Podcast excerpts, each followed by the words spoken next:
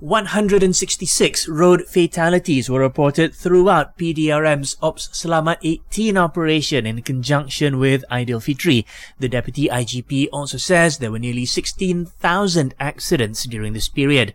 It's up slightly compared to the Hari Raya period in 2019 before the start of the COVID pandemic.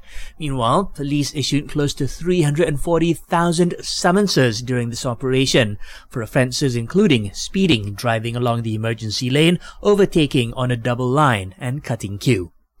KL's mayor says City Hall has identified 25 flash flood hotspots in its areas of jurisdiction. DBKL has also drafted 14 short-term initiatives to prevent such floods, involving an allocation of 10 million ringgit. A company managing director has pleaded not guilty on charges of violating civil aviation regulations over a helicopter flight to Ipoh last year. He's accused of deviating from his flight plan by landing his chopper at the Ipoh Padang to pick up several orders of nasi ganja.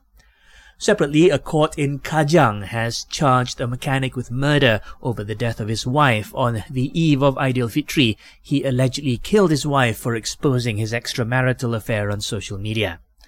The Immigration Department says its officers in Putrajaya, KL, Selangor, Johor, Negeri Sembilan and Malacca will extend their opening hours until 10 p.m. starting on Wednesday. It's to meet the spike in demand for passport services following the reopening of our international borders.